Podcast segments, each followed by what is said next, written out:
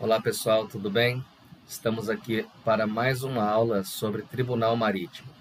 Nós já começamos a falar sobre a competência do tribunal, nós vimos a sua composição, falamos dos 7 juízes, depois nós falamos sobre a jurisdição, nós vimos o alcance do Tribunal Marítimo, o alcance da sua atuação, e depois nós falamos dos acidentes e fatos da navegação. Essa é a parte mais importante do Tribunal Marítimo, essa parte de acidentes e fatos da navegação. Hoje a gente vai falar um pouquinho do trâmite do processo, falar do julgamento na corte e depois quais são as penalidades que podem ser aplicadas. Tá? Antes de falar, de chegar no julgamento, a gente precisa falar um pouquinho sobre o trâmite desse processo, desde a ocorrência do acidente da navegação até o seu trâmite final lá no Tribunal Marítimo. Bom, nós vimos lá no primeiro ano, nas aulas sobre a Lei de Segurança do Tráfego Aquaviário, na Lesta, que o comandante ele tem a obrigação de comunicar a ocorrência de acidente ou fato da navegação com sua embarcação. Isso está na Lesta.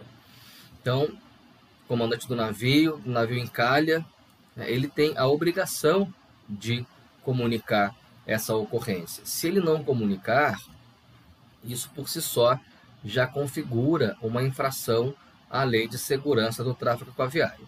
Pois bem, então, ocorrido um acidente, tem a comunicação desse acidente pelo comandante, ele comunica à autoridade marítima. Essa comunicação ela vai chegar diretamente a alguma capitania. Ela vai ser enviada, ela vai ser feita para uma capitania dos portos ou sua rede, de delegacias, de agências. Ao receber esse comunicado, o que a capitania tem que fazer? Ela tem até um prazo de 5 dias para fazer isso. Ela tem que instaurar um inquérito. É o famoso IAFN, o Inquérito para Apuração de Acidentes ou Fatos da Navegação. O que é o inquérito? O inquérito ele é uma apuração preliminar. E qual que é o seu objetivo? Apurar os indícios de autoria e de materialidade. Ele tem essa finalidade. Ele tem como finalidade apurar a autoria e a materialidade. O que é a autoria? Procurar identificar os seus responsáveis.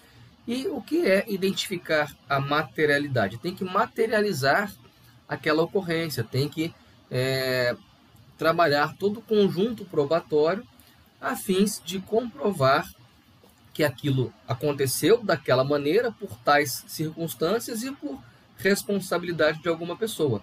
Então, esse IAFN, esse inquérito, ele é uma apuração preliminar que tem a finalidade de apurar indícios de autoria e de materialidade, tá? Então, é uma investigação feita pela capitania, E durante um determinado período, essa investigação ela prosseguirá, feita pelos militares ali da capitania. Vai ter um encarregado designado por conduzir esse inquérito, algum oficial vai ser designado para conduzir este inquérito, E ao final da apuração, e aí sim, esse inquérito ele é encaminhado para o Tribunal Marítimo.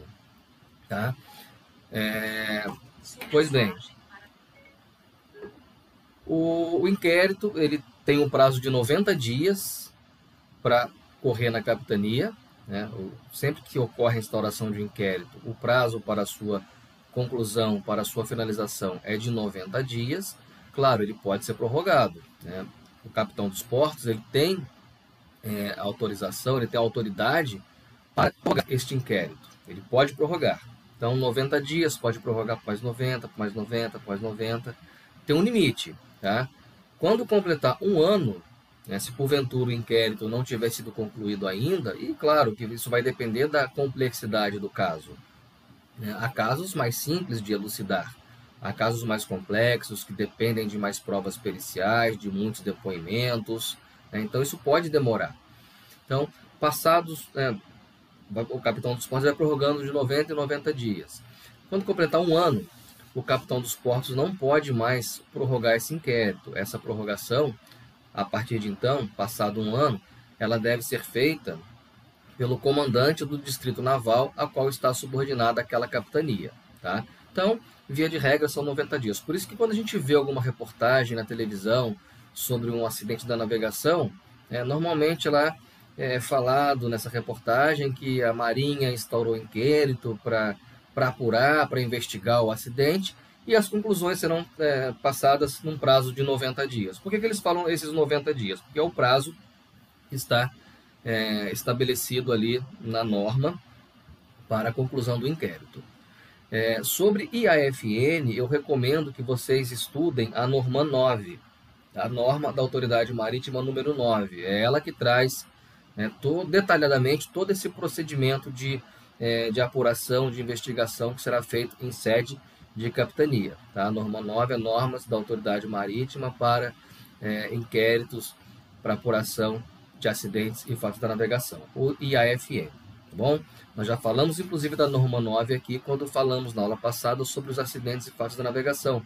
Comentei com vocês que essa norma, ela traz para a gente, de forma conceituada, cada um dos acidentes e fatos. Pois bem, então, ocorre o acidente, a capitania, ela instaura o IAFN, é designado um oficial, o capitão dos portos vai fazer a designação de um oficial para ser o responsável pela condução daquela investigação, e passado um determinado prazo, o inquérito é finalizado, é feito um relatório, elaborado um relatório por aquele encarregado, por aquele oficial encarregado, e depois esse relatório é encaminhado por o capitão dos portos, que vai concordar ou vai determinar que se façam outras apurações. Finalizado, dando de acordo do capitão dos portos, ele concorda com aquela apuração, ele compreende que tudo que está ali está bem feito, não falta a prova nenhuma, ele dá por finalizado o inquérito. Ao finalizar esse inquérito, ele é encaminhado para o Tribunal Marítimo. Lá no Tribunal Marítimo, quando chega, ele recebe uma numeração e é feito um sorteio do juiz relator e do juiz revisor. Tá? O juiz presidente não pode ser relator nem revisor. Dentre aqueles outros 6 juízes, é efetuado o sorteio de juiz relator e o juiz revisor. Qual que é a função do relator? O juiz relator, ele tem a função de dar a marcha processual. Ele é responsável pelo andamento daquele processo dentro do tribunal. Né? Então, ele que vai dar os despachos ali necessários para determinar o que vai ser feito naquele processo. Né? Ele vai abrir vista às partes, ele vai... determinar a oitiva de testemunhas que foram arroladas pelas partes. Mas antes de fazer isso tudo, quando esse processo chega no tribunal e é sorteado o juiz relator e o revisor, depois ele é encaminhado para um órgão especial para também se manifestar. Que órgão é esse? É a Procuradoria Especial da Marinha. A Procuradoria Especial da Marinha é como se fosse um Ministério Público. Aqui dentro do Tribunal Marítimo, a Procuradoria Especial da Marinha, a PEM, ela vai funcionar como um órgão de acusação, né? É o fiscal da lei, é o custos legis, né? E ele é também um órgão de acusação. Então, ele vai pegar aquele inquérito da capitania que foi feito, já foi encaminhado para o Tribunal Marítimo, já tem lá juiz relator, juiz revisor, e a Procuradoria também vai emitir um parecer sobre aquele inquérito. Tá? Ainda é inquérito, por mais que ele tenha chegado no Tribunal Marítimo, ele ainda é um inquérito. E a Procuradoria, ela vai estudar aquele inquérito e vai se manifestar, e vai emitir um parecer, uma opinião sobre aquele acidente ou fato da navegação em apuração. Estamos apurando, né? E a Procuradoria, como órgão de acusação, se ela se convencer que realmente está caracterizada a ocorrência de um acidente da navegação, um acidente ou fato, aí ela vai oferecer, ela vai se manifestar perante o tribunal, oferecendo a representação. É como se fosse uma denúncia, que a gente sempre vê na televisão também, o Ministério Público oferecendo denúncia num crime. Então, ele está se manifestando, realmente estou convencido de que ocorreu um delito, e eu opino pelo prosseguimento do feito e peço a condenação dos responsáveis. A gente vê isso muito em filmes, vê muito na televisão. Então, a Procuradoria Especial da Marinha, a PEM, ela funciona como se fosse um Ministério Público. Então, ela vai pegar aquele inquérito, estou convencida de que estamos diante de um acidente da navegação, um encalhe, um naufrágio, uma explosão, um incêndio, uma arrebada. Estou convencido de que está caracterizado aqui neste inquérito um acidente da navegação. as provas são contundentes, são convincentes, né, demonstram que tal pessoa foi o responsável. Então, tribunal, por favor, dê andamento a esse processo, né, e, ao final, se chegue à conclusão se deve ser penalizado ou não. Então, esse é o oferecimento da representação. Então, quando a Procuradoria oferece a representação, esse pedido da Procuradoria, essa representação, ela é avaliada, esse pedido ele é avaliado pelo plenário do tribunal, pelos 7 juízes reunidos ali em plenário. E eles vão decidir sobre essa representação, se ela deve ser aceita ou não. Então, inicia-se a leitura por parte do juiz relator, né, ele faz uma breve exposição daquele caso, para apresentar para os demais juízes do que se trata aquele processo, né? Por mais que todos os 7 juízes participem da votação, nem todos conhecem, todos eles não conhecem aquele inquérito que se inicia, somente o juiz relator e o juiz revisor, né? E o juiz relator ele faz uma breve leitura daquele inquérito, daquele relatório, explica para os demais juízes e aí ele profere o seu voto. Ao meu ver, esse inquérito está em termos, né, está pronto, e eu opino pelo recebimento da representação. Isso seria um voto do juiz. Então, ele está dando o voto dele. A Procuradoria está pedindo para receber essa representação. Esse inquérito, ela entende que deve prosseguir. Eu entendo dessa forma também. E eu opino que o inquérito deve ser recebido, né? A representação deve ser recebida. E os demais juízes votam. Os 6 juízes concordando pela representação, a maioria desses juízes concordando pelo recebimento da representação, esse momento, né, o recebimento da representação faz com que a gente mude de fase, né? Então, a gente tinha uma fase instrutória, agora a gente tem uma fase postulatória, onde o processo será, né, melhor elucidado, melhor detalhado, né? Aí ele vira processo, efetivamente, né? O recebimento da representação faz com que aquele inquérito ele vire um processo, né? E aí as provas serão produzidas, né? Aí nós temos as partes. Quais são as partes dentro de um processo? O suposto autor do ato ilícito, do delito, do acidente ou falta da navegação, né, como réu, né, e aqui nós não chamamos de réu, aqui nós chamamos de representado, e, do outro lado, o dono da lide, né, o dominus litis, o dono da causa. Quem é? É a Procuradoria Especial da Marinha, como se fosse o nosso Ministério Público. E nós temos o Estado juiz ali para julgar, né, aquela lide que se formou entre autor e réu, né? Quem é o autor aqui? O dono do processo, o responsável, né, o polo ativo. É a Procuradoria. E do outro lado nós temos o representado, que é aquele suposto responsável ali que foi apontado no inquérito como responsável pela ocorrência daquele acidente da navegação. Então as partes vão depois mencionar as provas que querem produzir, essas provas serão melhor elucidadas durante o trâmite dessa fase, né? E ao final dessa fase, né, nós vamos para alegações finais, né? As partes ali vão se manifestar em alegações finais, diante de tudo que foi apurado, de tudo que foi esclarecido, a conclusão que se deve chegar é essa, e vai pedir aos juízes, né, que depois vão se reunir em plenário também, para analisar aquele processo, para proferir o julgamento, né? As partes em alegações finais, elas vão manifestar a sua opinião. Evidentemente que o autor vai pedir pela sua absolvição, né, pelas provas que foram produzidas, verifica-se que o representado, que o réu, né, o representado, ele não merece ser condenado, por isso, por isso, por isso. Já a Procuradoria, como órgão de acusação, né, como dominus litis, olha, diante de tudo que foi apurado, as provas demonstram que a pessoa tal foi responsável por isso, por isso, por isso. É um processo, autor e réu estão cada um se manifestando de acordo com o seu interesse, com base nas provas que foram produzidas, e tem um juiz ali para decidir. O Estado juiz está ali para decidir aquela lide, aquele processo, né? E depois das alegações finais, o juiz relator ele vai encaminhar esse processo para que seja colocado em pauta para julgamento no plenário, tá? E depois, na próxima aula, eu vou colocar um link aqui para que vocês assistam, né, uma sessão de julgamento do Tribunal Marítimo. Nos anos anteriores, né, eu sempre levava as turmas do 3º ano de Náutica para o tribunal, para assistir uma sessão de julgamento no tribunal. do ano passado para cá, por conta dessa pandemia, né, não está sendo mais possível, mas os julgamentos, né, o tribunal também se adequando aí a essas questões de segurança por conta da pandemia, o Tribunal Marítimo também está fazendo sessões virtuais de julgamento.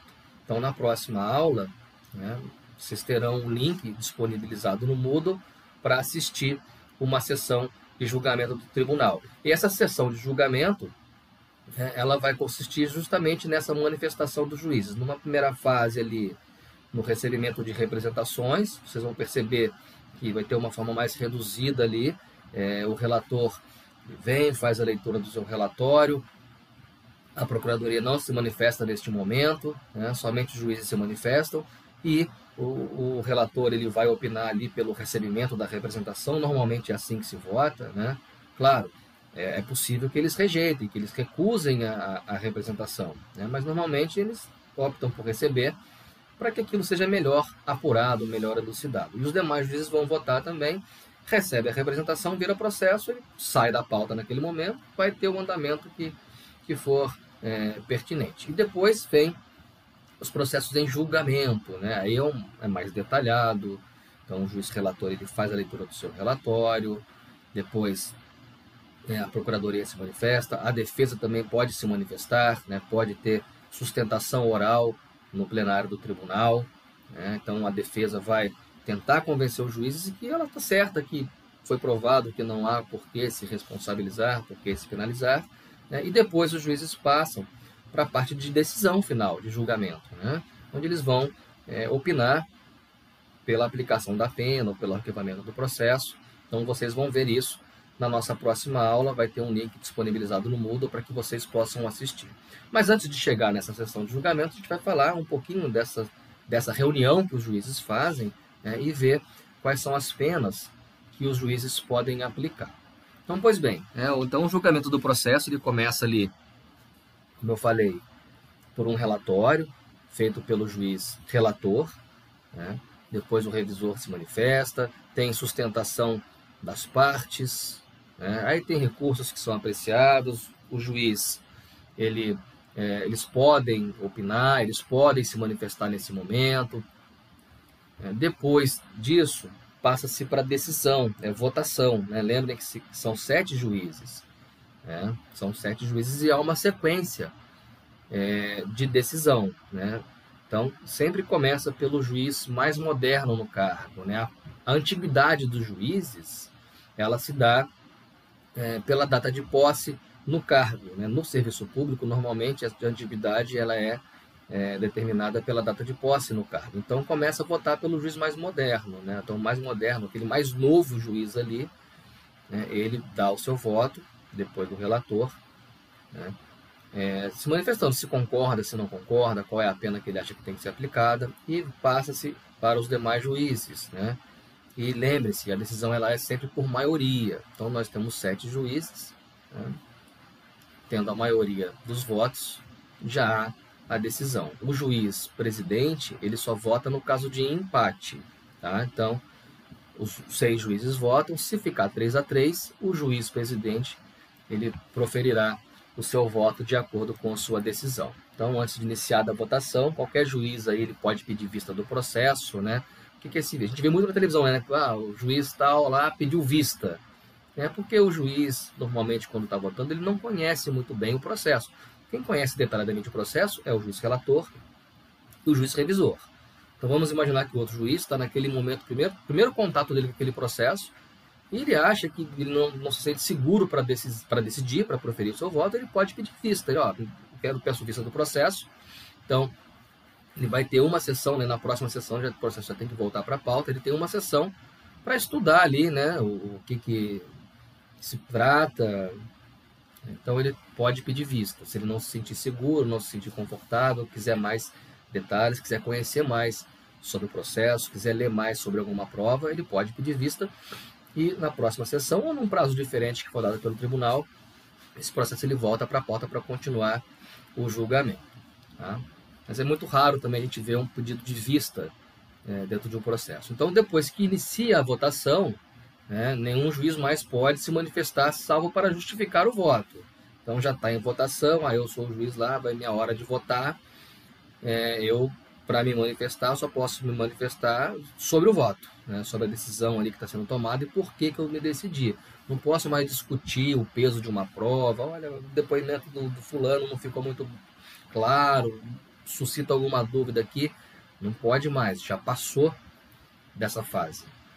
Ah, então aí é só a votação. Então, proferido o julgamento, o presidente anuncia a decisão, né? Então, quem vai redigir o acórdão? Acórdão é a decisão, né? A sentença. Só que aqui, como é um órgão colegiado, né? Mais de um juiz, nós não chamamos a decisão de sentença, nós chamamos de acórdão, né? As decisões de órgãos monocráticos, as decisões monocráticas, elas são chamadas de sentenças. As decisões colegiadas são chamadas de acórdão, tá? Então, normalmente, o relator que redige o voto, ou se tiver um voto diferente dele, né, e o voto do juiz que votou diferente for prevalecido, é esse juiz que vai redigir o acórdão. Mas normalmente, né, é o voto do relator que prevalece, né, ele que redige ali, faz o seu relatório, faz a redação da decisão, né, que nós chamamos de acórdão. Então, como eu já falei, se houver empate, o presidente ele profere o voto de Minerva, né? E para decisão, né, o tribunal não precisa funcionar com os 7 juízes presentes, ele precisa da maioria, né? Então, pelo menos ali metade mais um dos seus membros. E sempre decisões tomadas ali por maioria de votos. Todos os votos do juiz têm o mesmo peso, não é porque é um juiz mais moderno e o outro é o voto do presidente que o voto do presidente vale mais. Não, todos os votos eles vão ter o mesmo peso. Então, o julgamento ele pode ser também convertido em diligência, mas antes de iniciar a votação. Né? Lembra-se que antes de iniciar a votação, os juízes podem conversar, discutir ali sobre aquele processo. Então, vamos imaginar que alguém levante a bola ali, esse processo, esse depoimento está gerando uma dúvida, ou a prova pericial não está muito bem caracterizada. Eles podem converter numa nova diligência, né? O juiz pode propor, ó, vamos pedir uma nova perícia aqui antes de começar a votação, para que eles votem conscientes, né? Convictos daquilo que estão decidindo. Então, antes de iniciar a votação, pode ser convertido de diligência. Depois que iniciou a votação, lembre-se que eu já falei, né? O juiz ele só se manifesta para justificar o voto. Não, mas espera aí, a prova pericial aqui gera dúvida. Seria interessante fazer uma nova prova pericial? Não pode mais, já começou a votação. Tem prazo para publicação da decisão, né? Importante é notar o seguinte, em uma decisão, em um acórdão, né, nós vamos encontrar os seguintes elementos. O primeiro deles, a definição da natureza do acidente ou fato e as circunstâncias em que se verificou. Lembre-se que nós estamos diante de um processo que tem a finalidade de identificar o responsável por uma irregularidade. Aqui, irregularidade essa é o acidente ou fato da navegação. Então, essa apuração ela deve deixar bem clara, né, a definição da natureza de que acidente nós estamos tratando. É um naufrágio, é um encalhe, é uma varação, é uma ribada, né? E esse acidente ou fato ocorreu nas seguintes circunstâncias. Nós estamos vendo aqui no slide também que deve ser determinada a causa daquele acidente ou fato. Olha, aconteceu por isso, só foi um abalroamento e ele aconteceu nas seguintes circunstâncias, o navio estava navegando no canal de acesso do porto do Rio de Janeiro. E as causas, não foi observado o RIPEAM, o oficial de quarto ele errou na hora de aplicar a regra do RIPEAM, era para guinar para um lado, para um bordo, guinou para o outro bordo e por isso causou abalroamento. Né? E também ele vai, no acórdão, fixar as responsabilidades, né? Quais são as penalidades que serão aplicadas, né? Qual é o fundamento dessa penalidade. Uma coisa interessante também, o tribunal ele pode propor medidas preventivas e de segurança da navegação. Então vamos imaginar que foi um encalhe que está sendo analisado, né? E foi verificado que há uma deficiência de sinalização no local, a carta náutica desatualizada, a sinalização de boias também irregular, né? Isso tudo foi verificado durante o processo. Obviamente que isso pode ser até levantado, ter sido levantado pela defesa. Olha, estão imputando a responsabilidade aqui para o comandante, e o advogado de defesa está falando, olha só, tudo bem, ele deu causa aqui o encalhe, mas olha só a situação do local, a carta náutica desatualizada, a sinalização está fora do local, então por conta disso, né, acabou ocorrendo esse acidente, ele não pode ser responsabilizado, isso é levantado pela defesa, né? Então vamos supor que nesse processo, isso foi constatado, foi verificado, né, e realmente constatou-se que aquilo é verdade. Então, o tribunal pode notificar a autoridade marítima, a capitania, o órgão responsável, para promover aquela correção, até para evitar que novos acidentes daquela natureza venham a ocorrer. Pois bem, vamos ver quais são, então, as penalidades que o tribunal pode aplicar. Então, nós falamos de todo esse andamento do processo, nós vimos o trâmite, claro, em linhas bem reduzidas, né? Então, a gente ficaria aqui dias e dias e dias para entender, né, o trâmite desse processo, e nós já estamos aí com 20 e tantos minutos só para explicar esse andamento, até chegar aqui nesse ponto aqui de penalidade. Então, os juízes iniciaram a votação, estão debatendo ali, debateram já exaustivamente aquele acidente em análise, e agora o juiz relator, ele continua pela leitura do seu voto, né, a defesa já se manifestou, a acusação já se manifestou, né, e agora o juiz ele vai proferir o seu voto. Quais são as penalidades que o Tribunal Marítimo pode aplicar? São essas aqui, tá lá no artigo 121 da Lei 2180 de 54. Então o artigo 121 ele traz para a gente o seguinte: o Tribunal Marítimo poderá aplicar as seguintes sanções. Vamos a elas. Primeira, repreensão, medida educativa concernente à segurança da navegação, ou ambas. Então, essa é a primeira medida, primeira sanção, primeira penalidade que pode ser aplicada pelo Tribunal Marítimo quando ele decide um voto. Então, vamos lá. Primeira delas, repreensão. Repreensão é aquela chamada de atenção, né? Ó, aplica essa repreensão por isso, por isso, por isso. Ou, além da repreensão, pode ser aplicada uma medida educativa. Você deu causa a um acidente, vai fazer um curso de capacitação na capitania, tarará, tarará. Uma medida educativa. Igual a gente tem no Detran, né? Às vezes o Detran você tem lá, passa o limite de pontos na carteira de motorista, aí tem que fazer um cursinho de reciclagem lá. Uma medida educativa. Então, o Tribunal Marítimo também tem essa possibilidade. Então, ele pode aplicar a pena de repreensão ou aplicar, né, uma medida educativa, ou ambas. Notem que no inciso 1 do artigo 121, ele fala repreensão, medida educativa ou ambas. Ou seja, o tribunal pode aplicar repreensão mais medida educativa, porque o inciso 1 permite a acumulação daquelas duas ali. Tá? Seguindo, inciso 2. O Tribunal Marítimo pode aplicar a pena de suspensão de pessoal marítimo. Tá? O 3. Ele pode aplicar a pena de interdição para o exercício de determinada função. Ele pode também aplicar a pena de cancelamento da matrícula profissional ou de carteira de amador. Pode ser também aplicada a proibição ou suspensão do tráfego da embarcação. Também há a possibilidade de aplicar a pena de cancelamento do registro de armador. Notem que no inciso 4 fala amador e no inciso 6 fala armador. Tá? E a última penalidade, no inciso 7, a pena de multa, que pode ser acumulada ou não com qualquer das penas anteriores. Então, vamos falar um pouquinho mais de cada uma delas. Nós temos ali, primeiro, a pena de repreensão, ou medida educativa, ou ambas. Tem a pena de suspensão de pessoal marítimo. Essa pena de suspensão de pessoal, como ela funciona?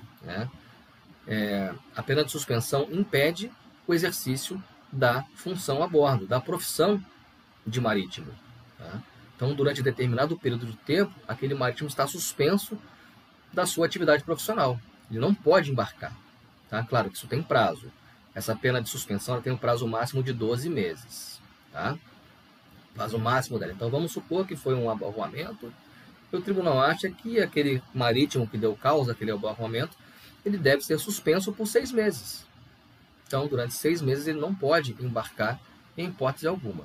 Tá? Nós temos ali a pena de interdição para a função. né, a função é diferente, né?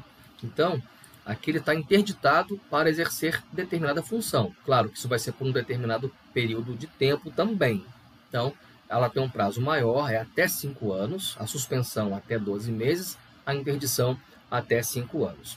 Na interdição, notem que ele fala que é impedido para exercer determinada função. Não significa dizer que ele não possa exercer outra função a bordo.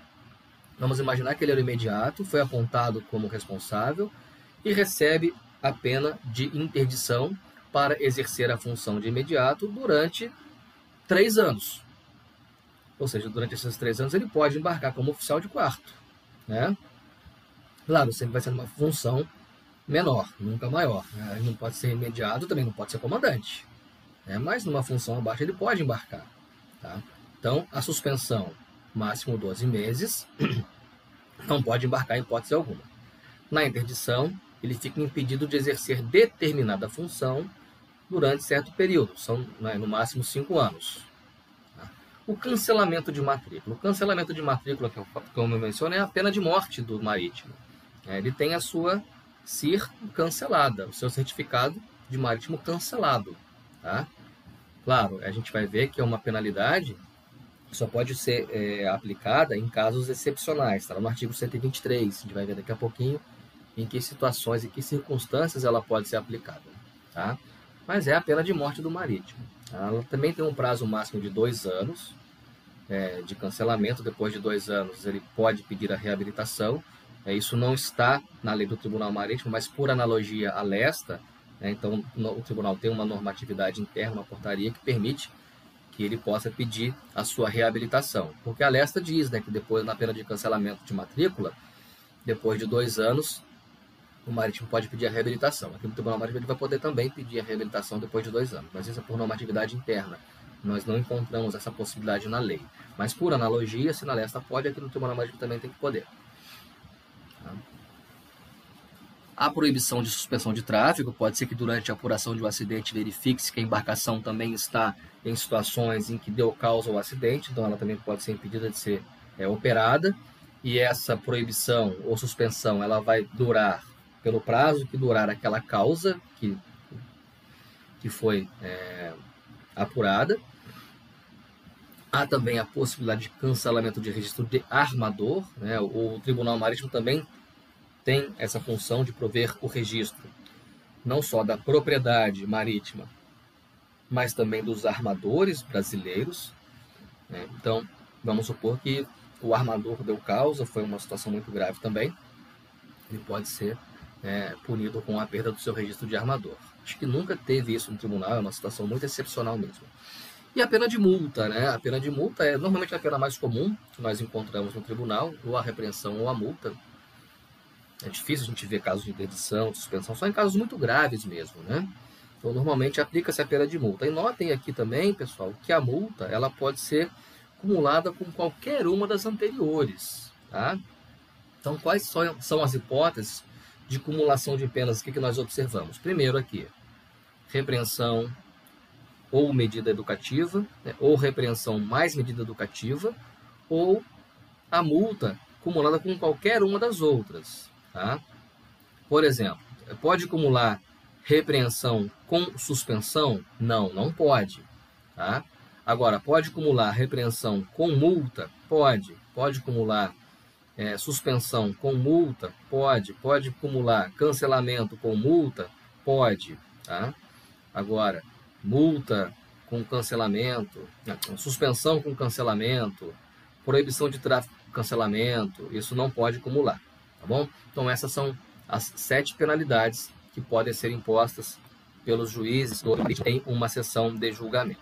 Então, aqui nos slides seguintes, nós vemos aquilo que eu já comentei, quando eu falava sobre as peculiaridades de cada uma das penalidades. A suspensão de pessoal marítimo não pode ser superior a 12 meses, a interdição tem prazo máximo de 5 anos, né? A proibição de suspensão de tráfego ela vai perdurar durante o período em que existirem aqueles motivos que ensejaram a aplicação daquela penalidade.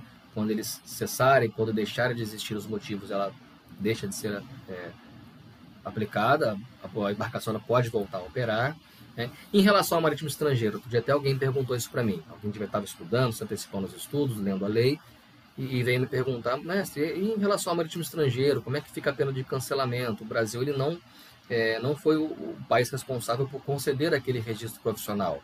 Então, no caso de marítimo estrangeiro, a pena de cancelamento ela é convertida para proibição, né, de exercício de função em AJB, em águas sob jurisdição brasileira, em águas sob jurisdição nacional. Tá? Pena de multa também tem uma tabela usada pelo tribunal. E aqui a gente vem no artigo 123, né, o cancelamento de matrícula. Como eu falei, a pena de cancelamento de matrícula ela é uma pena muito grave, muito severa, e ela só vai poder ser aplicada nos seguintes casos. Tá? Vamos lá. Primeiro, acidente ou fato da navegação causado com dolo. Já falei para vocês, dolo é a intenção, né, um acidente causado de forma intencional. Claro, ah, mestre, mas aí foi uma situação de avaria grossa, foi um encalhe intencional. Vai aplicar cancelamento de matrícula? Não, aqui no caso de avaria grossa, com certeza não, porque vai ser apurado, inclusive pelo tribunal. Nós vimos, quando se trata de avaria grossa, o tribunal ele se manifesta, né, sobre a presença de todos os seus requisitos caracterizadores, e aqui a gente vai ver que vai ter, foi um ato causado intencionalmente para preservar de um perigo maior, né, de um prejuízo maior.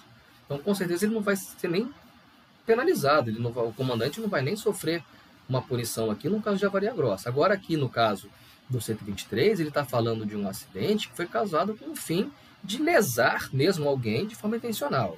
E aí sim, né, pode haver aí a aplicação da pena de cancelamento de matrícula. Uma opção 2, né, o inciso 2 ali. Acidente ou fato achando-se responsável em estado de embriaguez ou sob o efeito de qualquer outra substância entorpecente. Tá? Então, se o responsável por acidente estiver embriagado, né, ou sob o efeito de qualquer outra substância entorpecente, haverá também a possibilidade da pena de cancelamento de matrícula. Né? Bebida a bordo é muito perigoso. Né? Então, pode gerar essa pena.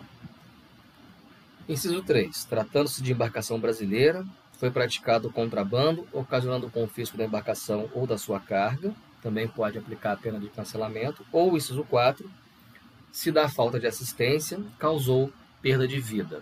Né? Então, nós vimos que a omissão de socorro à embarcação em perigo é um fato da navegação, e se nessa omissão de socorro, nessa falta de assistência, houver perda de vida, será aplicada a pena de cancelamento de matrícula, poderá ser aplicada.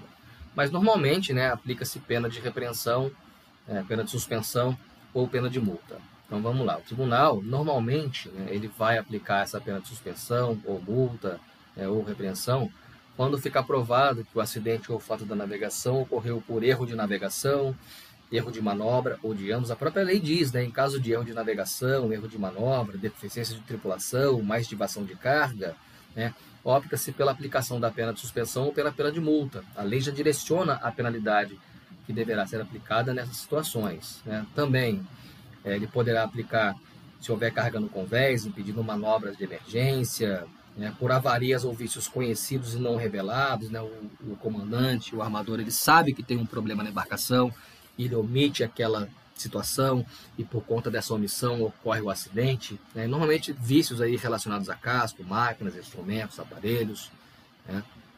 Também, se na recusa de assistência sem motivo a embarcação, né, tenha resultado algum sinistro que não há perda de vida, né? Então, numa situação de recusa de assistência, de omissão de socorro, se houver perda de vida, cancelamento de matrícula. Se não houve perda de vida e aqui resultou num sinistro, né, houve a omissão e teve um sinistro, então, normalmente vai se aplicar a pena de suspensão ou pena de multa. Né? Também, na inexistência de aparelhagem de socorro ou de luzes destinadas para prevenir o risco de abalroamentos, a ausência de recursos destinados a garantir a vida dos passageiros ou tripulantes. E, por fim, a lei diz o seguinte, né, e aqui muito genérico, eu discordo muito dessas expressões genéricas quando falamos de aplicação de pena. Né? Prática do que geralmente se deva omitir ou omissão do que geralmente se deva praticar. Então, nessas situações, o Tribunal Marítimo vai aplicar a pena de suspensão ou de multa. Tá ok, pessoal? Então, essas foram as penalidades do Tribunal Marítimo. Esse foi, em linhas gerais, o processo. Terminou ali o julgamento o acordo é publicado no prazo de 10 dias. E aí, mestre, depois que julgou, que condenou, pode recorrer, tem uma instância superior, pode recorrer, né? Existem alguns recursos previstos na lei do Tribunal Marítimo, a gente não estuda isso aqui no curso da IFOM, né? Mas há a possibilidade de recurso. Né? E o próprio Tribunal Marítimo é o órgão responsável pelo julgamento dos seus recursos. Não há um Tribunal Marítimo superior, não é uma instância superior, é o próprio Tribunal Marítimo que julga os seus próprios recursos, tá bom? Então, essas decisões do Tribunal Marítimo, pessoal, depois de julgadas, de avaliadas e julgadas, elas se presumem certas. Né? Aquilo ali basicamente é uma prova pericial, porque foi estudado de forma aprofundada, as partes tiveram a oportunidade de se manifestar, de pedir a produção de provas, de produzir as provas que acharam pertinentes para convencer os juízes. Né? O processo é isso, você alega alguma coisa, prova para convencer o juiz. Se o juiz convencer que você está certo, ele decide conforme você está pedindo. Isso é um processo, qualquer tipo de processo. Né? E notem que foi decidido por 7 peritos, né? Por 7 experts, por 7 juízes que sabem, que conhecem profundamente dessa atividade de navegação, claro, cada um com a sua ótica. E que ótica é essa? A sua formação, né? O almirante, os oficiais superiores, o engenheiro naval ali, né? Os oficiais superiores, o juiz ali, bacharel em direito marítimo, bacharel em direito especializado em direito marítimo, né? O outro internacional, o armador, o capitão de longo curso. Todos eles têm a sua parcela de conhecimento para contribuir na elucidação daquele caso. E eles conjuntamente decidiram daquela maneira. Então, é claro, como eu já falei na aula passada, o Tribunal Marítimo é um órgão administrativo, as suas decisões são atos administrativos e elas podem ser revistas pelo Poder Judiciário, elas podem ser modificadas pelo Poder Judiciário. A pessoa foi condenada, recorreu no Tribunal Marítimo, não ganhou um recurso, finalizou. Ele pode bater às portas do judiciário e pedir uma modificação, pedir uma anulação daquele ato por tais motivos que ele achar, né, que cabe ali ser argumentados. O judiciário, se porventura se convencer daquilo, ele vai determinar a anulação daquele ato administrativo. Mas é muito difícil. Né? O Poder Judiciário não tem conhecimento aprofundado de direito marítimo, de navegação. Né? Então, por isso que se diz que esse processo no Tribunal Marítimo ele é praticamente uma prova técnica, né? Uma perícia, porque o juiz, imagina lá o juiz de direito, né? Pega lá alguém, alguém entra com ação de anulação de ato administrativo para tentar anular aquela decisão do tribunal. Ele vai argumentar, vai apresentar as provas que o juiz, né, que ele achar que o juiz tem que analisar para se decidir. E também aquele processo do Tribunal Marítimo vai ser usado como prova. O juiz lá pega aquele processo do Tribunal Marítimo, um processo gigante, né, cheio de papel, de documento ali, de laudos e de uma discussão feita por 7 especialistas. Aquilo ali praticamente para o juiz vai ser uma verdade absoluta. Claro, pode ser que não, pode ter um fato que mude aquela decisão, mas é muito difícil. Né? Mas essas decisões do Tribunal Marítimo, né, elas se presumem certas, né? Elas admitem prova em contrário, mas elas se presumem certas. Tá bom, pessoal? Então esse é o Tribunal Marítimo. Nós tratamos aqui nessas 3 aulas sobre o Tribunal Marítimo, vimos como ele funciona, né, para que ele serve, o que ele faz, né, qual é a sua importância, qual é a importância do Tribunal Marítimo. Garantir também a segurança da navegação. Porque ele tem essa atuação de tentar fazer com que os acidentes diminuam, punindo os responsáveis. Então, uma pessoa punida ali sabe que, se fizer de novo, pode ter agravado mais a situação. Então, essa é a função do tribunal. Garantir, colaborar também, contribuir para a segurança da navegação. Tá? Então, na próxima aula, vocês vão assistir uma sessão de julgamento. Tá bom? Vou deixar o link no Moodle, uma sessão virtual que está no canal do YouTube do Tribunal Marítimo. E qualquer dúvida, entre em contato comigo. Vocês têm já, né, meu e-mail, meu WhatsApp, podem fazer contato pelo Moodle, tá bom? E lembrando, mais uma aula também disponível no Spotify. Todas as nossas aulas estão ali. Aproveitem essa ferramenta, né, que é um adicional que vocês têm aí para incrementar os estudos. Tá bom, pessoal? Então a gente hoje para por aqui e nos encontramos na próxima unidade de ensino. Um grande abraço.